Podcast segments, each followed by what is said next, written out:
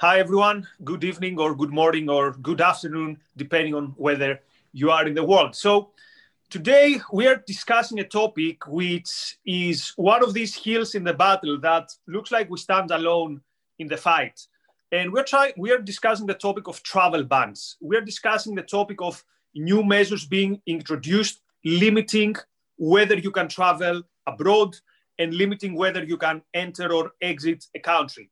And we're going to try to see it from the principles of philosophy and try to draw some general conclusions rather than merely saying, oh, that's another, the government is overextending its arms. You've heard that before, you've heard it from us. Today, we're going to try to approach it from a different angle. Maybe turns out we haven't got that many things to say, but I think it's a topic which is interesting. And just to give some context before we welcome, actually, let me first welcome again the businessman, the scholar, Jonathan Hoenig. Jonathan, thanks for being with us. Good with you, Nikos. Interesting topic that has a lot of different angles. So I'm looking forward to hearing your perspective and, and hearing from many in our, our chat and super chat as well. Sure. So why today? So yes, there, so there have been many countries like Australia, for example, that have imposed very, very, very draconian rules in terms of whether you can enter the country. So yesterday, Scotland announced that anyone for any reason from anywhere entering the country is going to have to quarantine in a hotel on their own expenses, which go up to something close to, if you add the test, the test something almost close to 2,000 pounds. And actually, Raz says it's New Zealand. Yeah, but also Australia has some strict travel travel rules. Yeah, and New Zealand, of course, is the champion, let's say, of uh, of these of these rules. And in England, you have the same routine, but from some particular countries that are mostly related to some particular COVID variants. And also in the England, we were told that if you lie about which country you come from, you might face a prison term of 10 years. 10 years. Now, to put this into perspective, you can see penalties for things like having to do with sexual assault, these kind of crimes that is lower than 10 years. So apparently, this is such a big thing that A, there's need to be a consensus that this is a good thing. So what I found most depressing is that when this was announced, this tsunami of comments saying, finally, and also why do people travel? Why are people so selfish? Enough with this selfishness. This was time to happen. And also the government saying, well, yeah, 10 years might sound a bit too much, but it's where it's, it's an important issue. So here's what I find my first thoughts on this, what I find so interesting. First of all, there's a double shift. The first is this shift in policy making. So we see two things happening at the same time. We see things that relate to the virus itself and things that relate to how human ingenuity is dealing with the virus. I would dare to say things are going relatively well in terms of the vaccines, in terms of more and more uh, mitigation, so to speak, therapies that are having promising results. So this part is going well. But our reaction to it seems to be more and more and more measures, but also more interestingly, fewer and fewer questions asked. But that's not my main concern. My main concern is how people are now seeing their fellow citizens, their fellow people. So we were told in the beginning that because we're all in this together, we're going to come out of this as better people. We're going to love our neighbor a bit more. We're going to care for each other a bit more. What I'm now seeing is naked altruism, but altruism, as Ayn Rand explained it, this idea that you are expected to self sacrifice for everyone else. So now we've reached a point where we don't even ask why you should travel. So let me give one last example before I go to Jonathan. So a tragic story. Today we found out that Jurgen Klopp's mother, Jurgen Klopp is the manager of Liverpool, he's German. His mother, unfortunately, died and he could not travel. And all the comments had to do with, oh, you know, it's so sad. But no questioning of the fact that for something so intimate, for something so high in your hierarchy of values, your mother's saying goodbye to your mother, it's out of the question that you should do it. So Germany has imposed a complete flat travel ban from the UK so Jurgen Klopp could not travel. So this inhumanity, this coldness, and again, we were told you're gonna this altruism is to make you better people. And now somehow we've reached the point where we said, oh, your mother died, tough luck. You don't go to the funeral. Anyway, I've put too much stuff on the table. Jonathan, pick whatever you want. Well, I mean, Nikos, there's so much to go on here, but I'll play a bit, a little bit of devil's advocate, knowing that certainly this field of infectious diseases is not my bailiwick, and there's a lot of science here. But you know, knowing that objectivism holds that the, the proper role of government is to protect your rights. Again, I'll play devil's advocate for a moment. You know, what about the idea that government, by enacting a travel ban, is is protecting its citizenry? Citizenry. It's protecting them from the the possibility of an infectious disease brought in from a, from an outside source. You know, isn't that the proper role of government as we know it, protecting us? Yes, but if you this can also be applied in, and reach to a conclusion that you should not leave your house. So I'm not against testing, for example, at the airport. I'm not against being tested again after three days. But there is a point where this distant idea that you could be a threat to others and you could infringe other people's rights, there is a point where this threat becomes way, way, way too abstract for such a flat ban. So if this is the case, then yeah, maybe anyone should be a carrier. We know that the new variants have already community spread in many countries. United Kingdom, which is imposing these draconian measures, has one of the worst community spreads of different variants. So I'm, I cannot see how telling you you are not allowed to leave the country for whatever reason is not a breach of your rights. Yeah. So yeah. So I mean, when you when you read about uh, read about this a little bit, too, practically, you know, you read that the, the travel restrictions are tremendously damaging to the economy. That they're ultimately very ineffective as well. That they actually don't stop the spread, as you, as you said. And it seems seems almost like a, uh, what they used to call security theater after 9/11. People say, no, government, you have to do something. So government set up a lot of these you know, shenanigans at the airport that really didn't do anything to keep us safe, but it gave people the impression that oh, government's doing something ultimately to, to keep my safe, to keep me safe. And and this is and this is again what it means. This is what I want to highlight. This is what it means. We are all in this together. And this is why I don't like this creed. We're all in this together means that it doesn't matter for what reason you want to travel. Maybe, maybe that travel is the most important thing in your life maybe that travel means you you will see the person with the biggest value of your life. Maybe this travel is going to be about the one opportunity that you always wanted in your life. But because your life is not yours and because we're all in this together not only you're not allowed to do this but also you should not complain. Because if you complain you question this creed that says that your life is interlinked that you're your brother's keepers so it seems to me that I see in real life, I see in real play, that this idea of you are your brother keepers turns out to be you need to kill all your values. And again, without even asking questions. And I don't know, there's sometimes I even doubt myself on that because I I wonder could it be that maybe there's something to it because I don't see anyone else complaining. So the only timid complaints we've heard from let's say liberal think tanks and stuff is you need to give us an you need to give us an exit plan. We need to know when this is going to when this is going to stop. But i would i want to make to take it even one step further. I would say that even if the travel is not for something so tragic as saying goodbye to your dead mother even if it is for something like you need to do it something which is your need i don't think that you have to that, that you can have a list and saying, these are the reasons why you should travel. Because again, who can ask, who can question, who can challenge what is the most important thing for you? The other day, I was talking with someone who is 70 and with something that could be considered underlying conditions. And he was telling me that what gave him some breath of fresh air to go through almost a year of quarantine was the summer, was that in the summer he could escape to an island he has built a small house there after all these decades of work. And it was so rejuvenating that he managed to get there. I even feel shame saying that because I could see people saying, oh, so you going to your house in the island is more important than lives.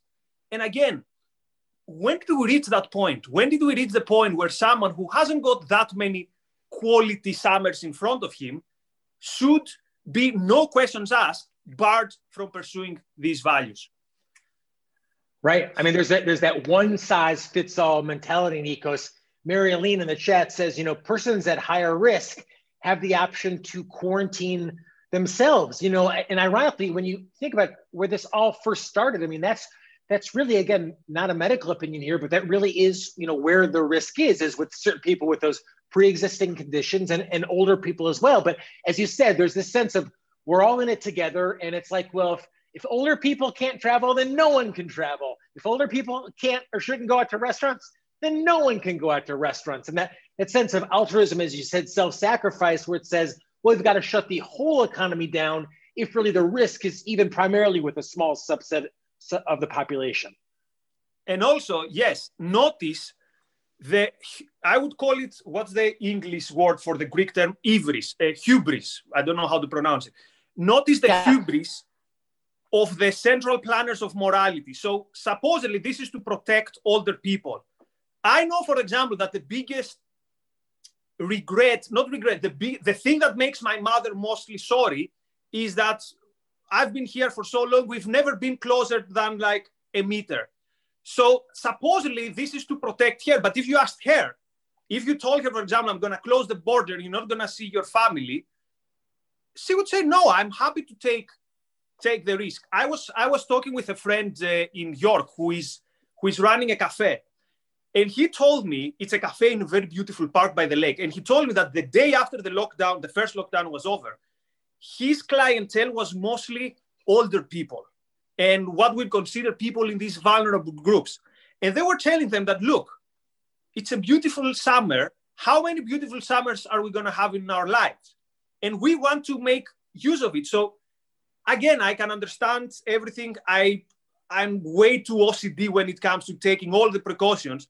But what I don't accept is this idea that someone can judge what should be your values and your mother's values and your grandmother's values and everyone's values and how quickly this escalated to this is the values that you people should have no questions asked and and, and nikos you can actually imagine different types of airlines having different protocols for example safety protocols or excuse me testing protocols um, you know maybe there is that covid safe travel voucher you can get or travel uh, a passport or whatnot. So, you know, different, maybe certain airlines have certain types of uh, middle seat empty or whatnot, or only sell one row. So, you know, the, the, the free market, if you will, could kind of come up with ways to perhaps mitigate that. I mean, maybe maybe an airline does like a seniors only flight, very expensive or whatnot. You have a, the, creativity of different producers coming up with ways to kind of solve this as against a government decree